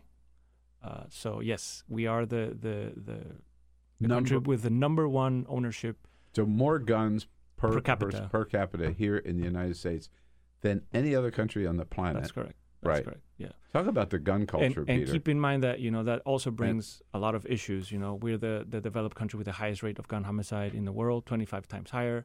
Uh, young Americans are 82 times more likely to die by guns than in other developed country. Uh, every day, more than 90 people are fatally shot and more than 200 injured in this country. And when you think about how young of a country we are, I know. right? I know. Like the I fact know. that we're at Yeah. this position Right. now Right. in our history is stunning. it is. And number two is Yemen. Yes, according to the Small Arms Survey information. Mm, God, it is just, it's so frustrating. It's so, uh, anyhow, demoralizing too. But, um, you know, there are voices out there that are um, pointing out how insane it is and how there are some easy ways that we could uh, get out of this uh, situation. And Center for American Progress leading the way on this issue. Thanks so much, Eugenia. Thank Thanks for for, coming me. in. Thanks, Eugenia Wigan from uh, Center for American Progress. It's American Progress Action, American Progress Action.org. Okay, we'll see you again. Keep up the good work. Thank you. Yeah. Meanwhile, here um, in in uh, Washington D.C., all so much of the buzz and the number one issue people are still talking about is a possible big shakeup down at the White House over the way. Uh, just about everybody at the White House has screwed up uh, the situation dealing with Staff Secretary Rob Porter. It is a royal mess. You know, you made an interesting point earlier in the in, in the show where you said this is something that is purely of their own creation. totally self-inflicted. Yep. It's it's not they they can't blame shoddy reporting. no. They can't blame Democrats for having a similar problem. Can't blame Hillary. they can't blame Hillary Clinton, Mm. of course. You know it's bad if Donald Trump has not tweeted blaming Hillary for Rob Porter. Right. Right. But it's we've talked about this several times. Donald Trump's true skill is being able to hide behind whatever else it is Yep. that uh, that that he can hide behind to avoid blame. And in this one, there's nothing. Mm, no. There's nothing. And so the situation briefly is this. So the staff secretary, Rob Porter, staff secretary, the guy who is always right at the president's uh, right hand side, he's the last person, the person who hands him every single document that he reads, as if he reads, or that he signs, or anything. It goes to Rob Porter first. Nothing gets to the president except through his hands. He and John Kelly decide what the president sees. And this Rob Porter, so obviously for a job like that, you need the very highest top security clearance. Rob Porter couldn't get it. Why couldn't he get it? Because there were two ex wives and one ex girlfriend who accused him of physical domestic violence. Uh, and one of whom released a photograph of herself with a black eye that Rob Porter had given him. Uh, th- they just discovered this? No, that's the problem. They've known about it for 13 months, and this guy was kept on the job with no security clearance for 13 months. Uh, and as I say, nobody looks good in this. Certainly Rob Porter doesn't. He's out of a job. But Don McGahn, the White House counsel, was first informed of this by the FBI in January 2017, 13 months ago. Don McGahn knew Rob Porter might have a problem getting a security clearance. The FBI told him because of these allegations. Don McGahn does nothing. Flash forward. Uh, Rob Porter tells John Kelly, "Hey, the Daily Mail's coming out with a story. Uh, well, let's let's back up. Last uh, August, John Kelly becomes July 31. He was sworn in. He becomes the chief of staff. Around that time, the White House is very fuzzy now about exactly when, John Kelly is lying about when. But about August, September, he finds out that his one of his top aides, Rob Porter, doesn't have a security clearance. Why? Because he's been held up by these allegations of domestic violence. John Kelly does nothing. Flash forward. Last week, the Daily Mail notifies the White House hey, we got the goods on Rob Porter. We're going to publish this. Rob Porter goes to John Kelly and says, hey, there's a story coming out about uh, me and domestic violence beating up my wives, but it's not true. It's not true, but the story's coming out. It's not going to be a good story. And what does John Kelly do? He defends Rob Porter, says he's a great guy, urges him to stay and fight these allegations. Uh, and so, and Kelly defends him until the very, very end. Puts out a statement defending him Tuesday night, puts out a statement defending him Wednesday morning, Wednesday night only when the Daily Mail, when he sees the photograph of the woman with the black eye, does John Kelly change his mind, tells Porter he's got to leave. And then Kelly turned around and told the White House staff at a meeting, he says, Now, here's, here's what I want you to say that I never knew about this until like an hour before, and within 40 minutes, I had fired Rob Porter, which is an absolute, outright, flat out lie on the part of John Kelly. And then the President of the United States jumps in and defends him. Again, even after Porter has left, Donald Trump says, Oh, you know, he's a heck of a guy. And remember, remember, here's Donald Trump with reporters in the Oval Office on Friday. Remember, he says he's innocent. As you probably know, he says he's innocent. And I think you have to remember that. He said very strongly yesterday that he's innocent. Oh, yeah, right. So here again. So don't believe the women. Don't believe the women. But believe no. him. Believe the men, right? He says he's innocent, therefore it didn't happen. Roy Moore, same thing. He says he's innocent, therefore it didn't happen. Bill O'Reilly, same thing. He's a good person, he said about Bill O'Reilly. Therefore, he's, he denies it, therefore it didn't happen. And what about Donald Trump? This is his MO. 20 women have accused him of sexual assault, and Donald Trump says it didn't happen, therefore far as he's concerned, uh, it didn't happen. How tone deaf can you be? No more tone deaf than than Donald Trump.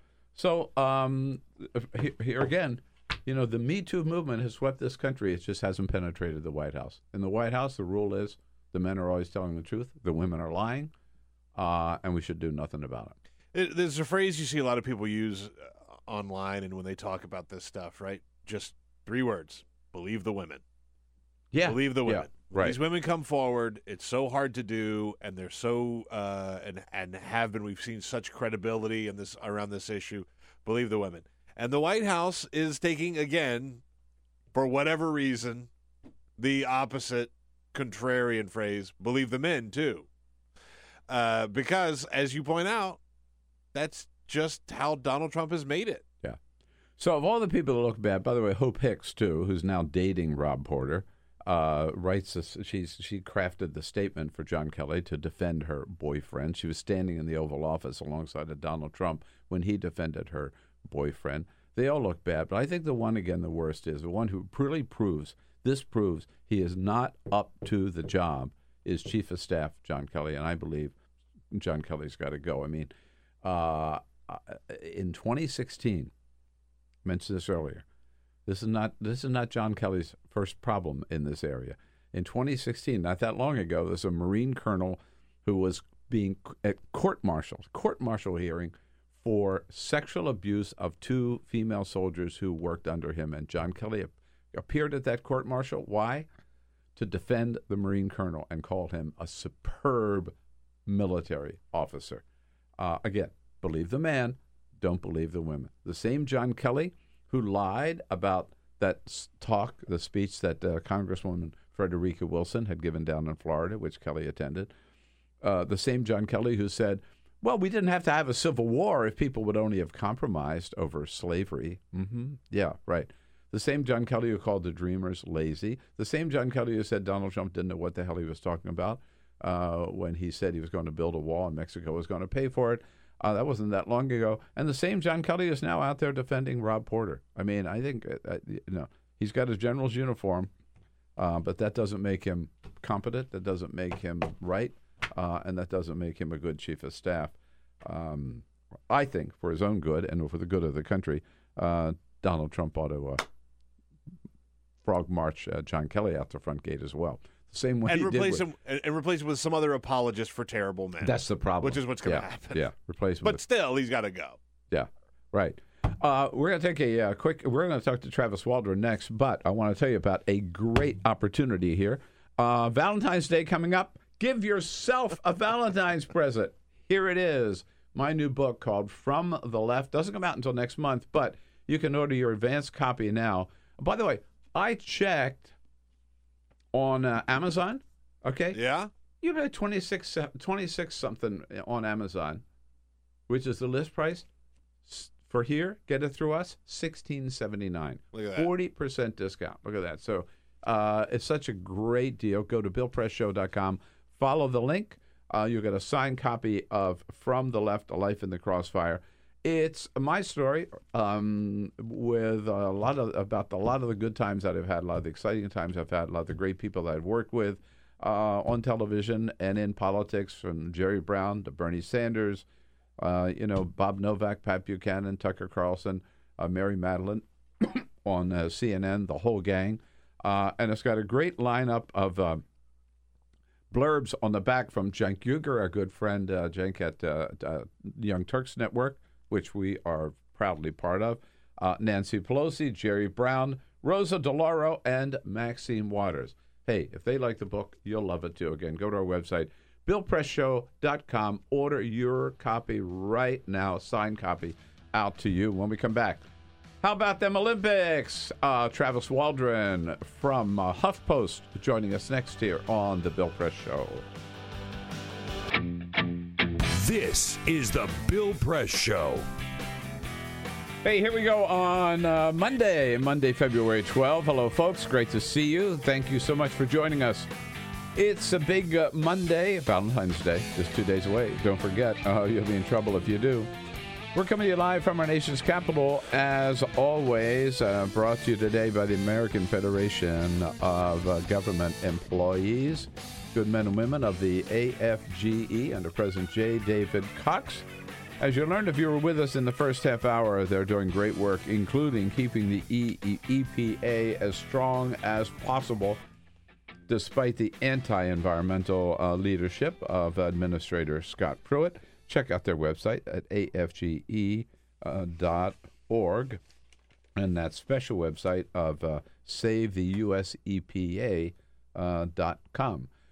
Uh, Travis Waldron with us from HuffPost. Hello, Travis. General Morning. all around good guy reporter on all kinds of topics, and uh, we still think of you as a s- sports reporter, but that's not fair. Well, this time of year, This time of year. this time every two years, Yeah, Indeed. still. And you know, so I um I always bring in the front section of the New York Times, never the sports section, except this time of year.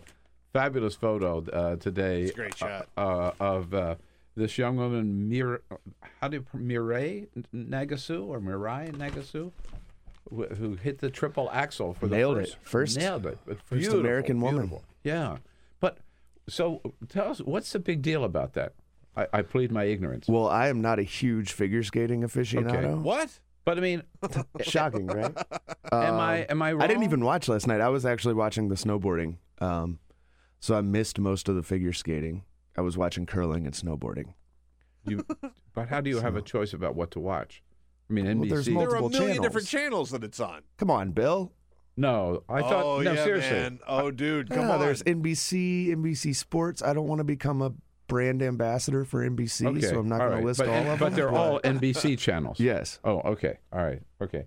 Um, but here's my question, and maybe you don't know the answer: Is haven't I seen men do the triple axel I would assume so. all the time? Right. So this was the think so. first American woman. I To hit believe it. so. I believe that's right. Yeah. Okay. That's what I didn't didn't connect. Do you know? I wish I could tell have you what no a triple idea. axel was. I, I, but I again, along with Travis, am not uh, uh, uh, up to speed on a lot of the figure skating news. I did watch Adam Rippon last night. I Oh, he did was too. great. He was Yeah, he incredible. was great. Now he did a triple. I'm unless I'm wrong. He did a triple axel, a couple of them. I think. but he lost because he didn't try the quad, is what I gathered. Yeah, yeah, that's what they were saying. And he under rotated on his triple. I hate when that happens. Me too.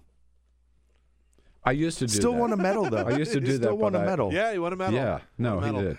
He, he had an incredible performance. I thought. And Johnny Weir last night was was dumbfounded by the fact that he didn't get higher scores. He Mm-hmm. says that he, he did such a good job, and I I mean, look, it, it's so funny because I'll watch these things. I go, "What an amazing, remarkable thing that they're doing," and then the judges are like, I know, it was I know. sloppy." Yeah. It was sloppy. His arm this was out of terrible. And I was like, no.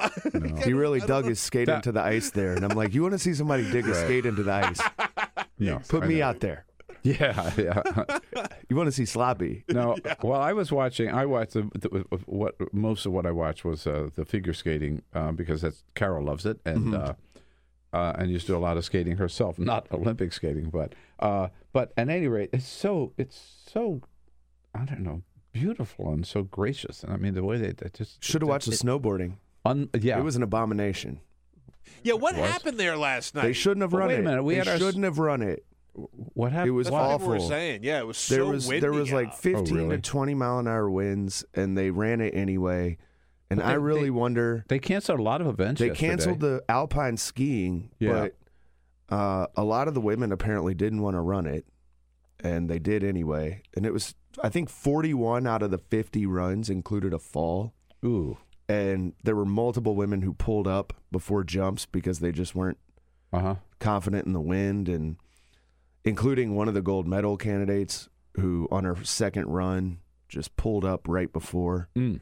And they they said there was a column on Yahoo today that where a lot of the women were complaining that they don't think they would have run it if they would have been a higher profile event. Wow. That they didn't even consult them. Really? Yeah. So Now, how about this 17 year old American? Who, what's the um, Red Gerard, Red, Red Gerard. Yeah. great, great Yeah. story. New and we had hero. a we had a 17 year old woman in the slopestyle last night too, and she, I think she fell on her both runs, but she was she was pretty awesome too. But this Red Gerard, is- how you pronounce this? He just seems so casual. yeah, I love the that he whole was like. I didn't realize the Olympics were a big deal. I grew up watching the X Games. yeah, right. And what did you say, Peter? He overslept. He overslept on the day that he was supposed to run, and he the night before he realized that he had lost his jacket, his coat that he was going to uh, Right. compete in, so he had to borrow his roommate. Extremely 17. He's he's extremely seventeen. Well, his He- family was like shotgunning beers at the Yeah. bottom of the hill. and, and after he won, he screams out, "Holy f!" And Mike Tirico, uh, who was back in the at the command center for NBC, had to say like, "Well, uh, we're very sorry about the Yeah. language that you heard, but you understand there's a lot of enthusiasm." and it's just like he's he's the perfect he's the perfect lovable guy. Yeah. He's Yeah. me. Yeah, except I Well- don't think you can snowboard. I, except I can't snowboard. Right. Right. Um, so that's so much about the Olympics. We, you know, th- that's the good and the bad, right? I mean, it's a lot of money that these countries spend. A lot of money. Do they get anything for it? No. Really? No. No. I love. Well, I- they get the world's attention. You know, The world's attention, but you know, look, Pyeongchang like, or if whatever. we Never talk heard about of it before. South Korea Sochi. doubled its budget, doubled its initial budget prediction. They're going to spend something like thirteen billion dollars. They want to turn it into the Asian winter sports hub, but South Koreans don't really care about winter sports. The surveys beforehand were kind of unenthusiastic. And and also they tore down a sacred forest in part of a sacred forest to build the ski slopes. They don't know where they don't know how they're going to use any of the venues after the games. Uh, and this is a typical story. This isn't South Korea's fault. I mean, It Sochi was even worse. Sochi is worse, right? I Um, mean, you know, you go to the summer games are even worse because they're more expensive and they're more destructive. Um, but you know, it, it's typical. The the Olympics are bloated budgets and environmental destruction, and I wanted to ask. now you- you're adding a, a potential geopolitical mess into this one. right, and not much payoff, right? Not, And- no, the benefits are really small. But I we were talking earlier before the show started, but like the one one exception to that may be Squaw Valley. I mean, I just know it because we used to go skiing there in Mm-hmm. California, right? I mean, it was the Winter Olympics, and it sort of put Squaw Valley on the Yeah, map. I mean, it's have- a great mountain, and it still is a major uh, ski right. resort in when you have the you have the aspects of like Salt Lake City where they they basically moved the American Olympic program Mhm. there, Mhm. um, even though those Olympics were massively corrupt. Um, Mitt Romney. until Mitt Romney came in and saved yeah, them. right. Um, saved them to the extent you can save an Olympics. But you know, for the most part, I mean, it, you know, they're going to tear like South Korea is going to tear down their Olympic stadium. Because They don't have anything to use it for. wow, So they built a stadium that they're going Yeah. to host the opening ceremonies for and closing ceremonies for the Olympics and Paralympics, and then it's going to be gone. I can't think of anything more unnecessary and wasteful. Right, just for the ceremonies, right? Right. Yeah, Which in the the opening ceremony didn't take place until like two and a half days into the Olympics. hmm We could have just not done it. right. No one's going to miss the ceremony. I want to ask you Okay. about, uh, if I can, uh, the the difference between doing s- the Olympics in a place like uh, Pyeongchang or, or Sochi, or a relatively not unknown but a lesser known sports hub, as opposed to like we saw London uh, or Rio, where you've got an established city that sort of builds all these things for the Olympics. What happens to those cities afterwards? What happens to those? Or places why not go back to some of the ones that have done it, like L.A., LA, where they've got Well, yeah, it's so it's hard, right? So the the winter games and the summer games are are different beasts. Um, Yeah. But if you look at Rio, uh, which yes is an established city, uh, they went way over budget. Their economy collapsed before the games, which hurt them even more. Um, they're not. Most of the venues are already obsolete. They basically ruined one of the greatest sporting stadiums in the world, which is the Maracana, the the national soccer stadium that they privatized and is now in a state of ruin because the private companies and the government don't have any money to maintain it. Uh, and then the the other legacies of Rio are the security, the the um, you know they failed to clean up Guanabara Bay, which was a huge supposed legacy of those games. Um, they're they're they've had a massive violence outbreak because they don't have money to pay cops. They're the programs they put in place for security were bad from the start. Um, then you go to places like London, where the stadium costs are still rising because they converted it into a soccer stadium for a Premier League club. Um, London's one of London's major legacy items was affordable housing. They didn't accomplish that. Uh, most of the housing has been luxury or uh, not affordable by the official definition. And the other legacy point for London was supposedly increasing sports participation for children and people in East London. That hasn't happened. Uh, sports participation rates are basically the same. Every promise they make tends to be empty. Yeah. And the best way to look at the Olympics and the the the the Winter Olympics are less so on this, but the Olympics are mostly a development scheme. They're a development and advertising scheme for the organizers, for the big companies, um, for big developers and governments. They're a way to redo a city the way you want to, to seize land Mm-hmm. and you know put in pricey development in neighborhoods that weren't developed. Uh, for advertisers, be it Coca Cola, NBC, whoever, it's a chance to showcase your brand to the world. Right. The sports, the sports in the Olympics are, while that's what you know all of us like to watch, those are mostly tangential to the actual point. They're just using them for Yes, to make their they're cover. All right. Well, now I want to go back. To, you're the biggest grump about the Olympics, uh, other than Mike Pence. Um, but Me and Mike Pence. you and Mike Pence. But I want to go back to South. The one thing that struck me about uh, the South Korea is, is so they got and, and there's a front page I think New York Times piece this morning uh, with that headline. So South Korea got the Olympics, but they didn't have enough Olympiads, so they ended up South Korea like renting Olympiads, right? Uh, giving people citizenship. Yeah, They would join their teams. I mean, is that legit? They're Yeah. not- but they're not go really. for it. But that's not really South Koreans then. Well, I mean, we do this in all sports. No. Yeah, Oh, okay. No, we do. Right. I mean, like basketball teams, countries we do. bring, bring bring people in, and baseball from all over from other countries. But these are the Olympics. These are supposed to be this country's best athletes competing against the best athletes of other countries. I mean, when you have a rent a cop, to me, it's on the list real of thing. problems uh, uh, with the Olympics, I can't get really concerned about that. So We've established how corrupt and and not good the Olympics are I'm sorry. overall. I'm I'm sorry. I'm just not going to take it that easily. No, if we have a U.S. team, I don't want somebody from Kazakhstan on the U.S. team. What if he's American? What if he gets American citizenship? If if we gave him American citizenship in order to get him on the team, no, hell no. Where's Donald Trump when we need him? Right? Wow. Wow. Never heard before on the Bill Press show. No, I'm saying if they were born American or if they came here as an immigrant, fine. But if we went out there and just were recruiting and hustling people and paying them to come from other countries to play on our team, I think that's cheating. I can't get worked up about it. You're corrupt. Um, Not as corrupt as everyone else in the Olympics, though. perhaps so. Um, uh, so all right, that's there's that about South Korea. It bothers me. It doesn't bother you. But the other thing I have to say is I, I, I do mean the the guy that just threw a back, black cloud over the Olympics was Mike Pence. I mean, first of all, he sits down during the when these when the two Korean teams walked in, right? Is it well? That's the equivalent of taking a knee, isn't it? Well, that's the funny part to me is like you spent you he showed up at an NFL game earlier this year to protest the guys who were protesting Yeah, by standing right. for the anthem and then he sits down. You know, regardless of the substance of what you believe whether he should have or not, it's almost like a protest. It is. No, it is. I, exactly. There's no other way to take it. I mean, it was very clear. The reason he was there was purely to protest this situation. Right.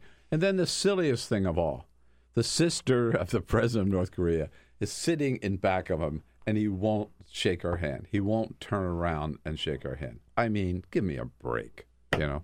So I mean, it, to me, the uh, uh, uh, the most positive thing about this these Olympics was the fact that South Korea and North Korea did come together. They marched together. They marched under one flag. They're competing as as one country's team, which I- I think we should all be applauding and saying, "Oh my God, this is a real opening. Maybe sports can be the bridge to talks about other issues, right? Transportation, trade issues, diploma. You know, Yeah, I mean, I think that's the major that's the major question about this Olympics, right? Is is what the what the diplomatic legacy of it? Yeah, will the be. Um, geopolitical aspect of it, yeah. especially you know the fact that North Korea was open to it, and you know I think there's a legit question of whether North Korea is using this to, um, by the way, they are right, but brilliantly.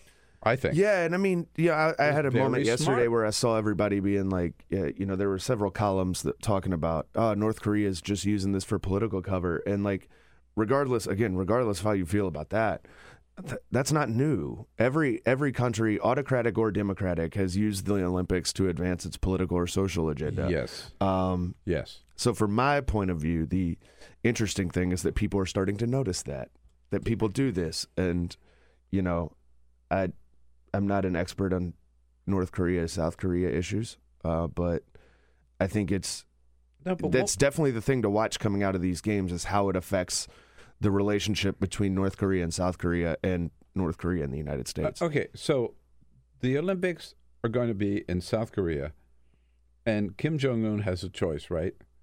He either sends his people down to make a deal, and they, and they, I mean, they basically agreed to do whatever South Korea wanted them to do, which was join our team, march with us under one flag, bring your people down here, kind of the whole thing. You prefer that, or he could have just shot off a couple of missiles, you know, and totally di- distracted and scared the hell out of people during the games, right? Uh, So, which you prefer? And then, so yeah, I generally prefer uh, fewer missiles.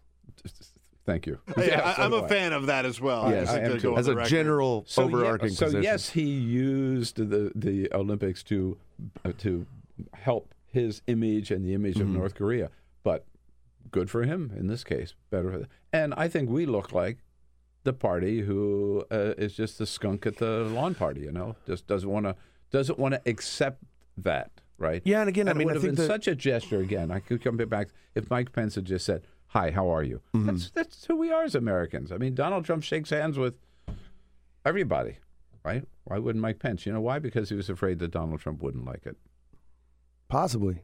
or that Mother wouldn't like it. That's a very fair point. I think you, I think you are right though. I think that if he had, You can just don't you shake her hand. I could just Don't see you dare shake her hand. I could see Donald Trump losing his mind if there was a Hmm. picture of Mike Pence shaking hands with her or standing for the Koreans. And I, and I could see him completely throwing his vice president, his Hmm. hypothetically second in command, uh, completely under the bus. And to make it worse, on the way back Yeah, yeah. on Air Force Two, Mike Pence told reporters, "Big announcement: the United States is ready and willing to talk to North Korea." Mm-hmm. Well, hell, he had a chance. He was right there. He was right there, just sitting right there. Yeah. All right. Hopefully this will hopefully this will lead to something besides our we're going to bloody their nose policy. I- Well, one- that's that, one would hope. I mean, we've never heard Donald Trump say that he wants to talk to uh, Right. North Korea, Mhm. and I don't know that No. he's going to appreciate uh, Mike Pence jumping the shark on that. No, but we did say, have Donald Trump say that the reason North Korea and South Korea were able to talk was because he, because of of all of his Oh, blasts yeah. and attacks, talking about he has a bigger button than and Kim Jong Un Right. does. All of that. That's what led to these talks. Yeah. Well, he'll take credit for anything. Uh, uh, bu- final button up on the Olympics, Peter. What are the what's the uh, medal count? Do you have that? Uh, as of this morning, the Americans have two gold medals. we. Uh, we. the, in the United States, we have uh, two gold medals, one silver, and uh, one bronze. So So silver was in luge, right? in luge. We've yeah, never this- done that before. I watched that yesterday. That's First of all, scary, man. The luge is horrifying to watch. Did you see the guy that lost his visor and still went like still finished the thing? No, I didn't see that. Yeah, man. They're going 80 over 80 miles per hour Right. Yeah, the the on winter, essentially like a skateboard. the crazy thing about the Winter Olympics is it's just a whole bunch of stuff I would never even attempt, and then way. curling. no way. Yeah. oh yeah. Like curling is my kind of sport.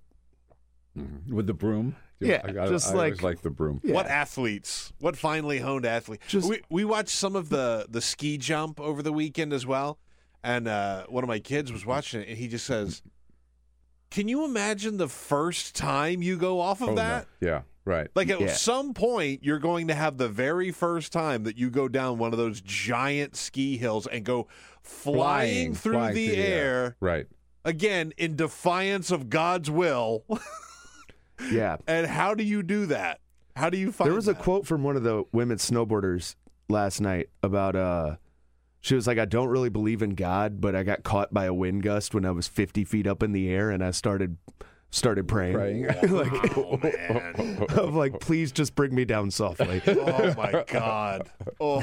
It's like I couldn't imagine just like there's the ones where they're in the middle of a flip and then their arms start flailing, and it's like, no, see, I don't, I don't.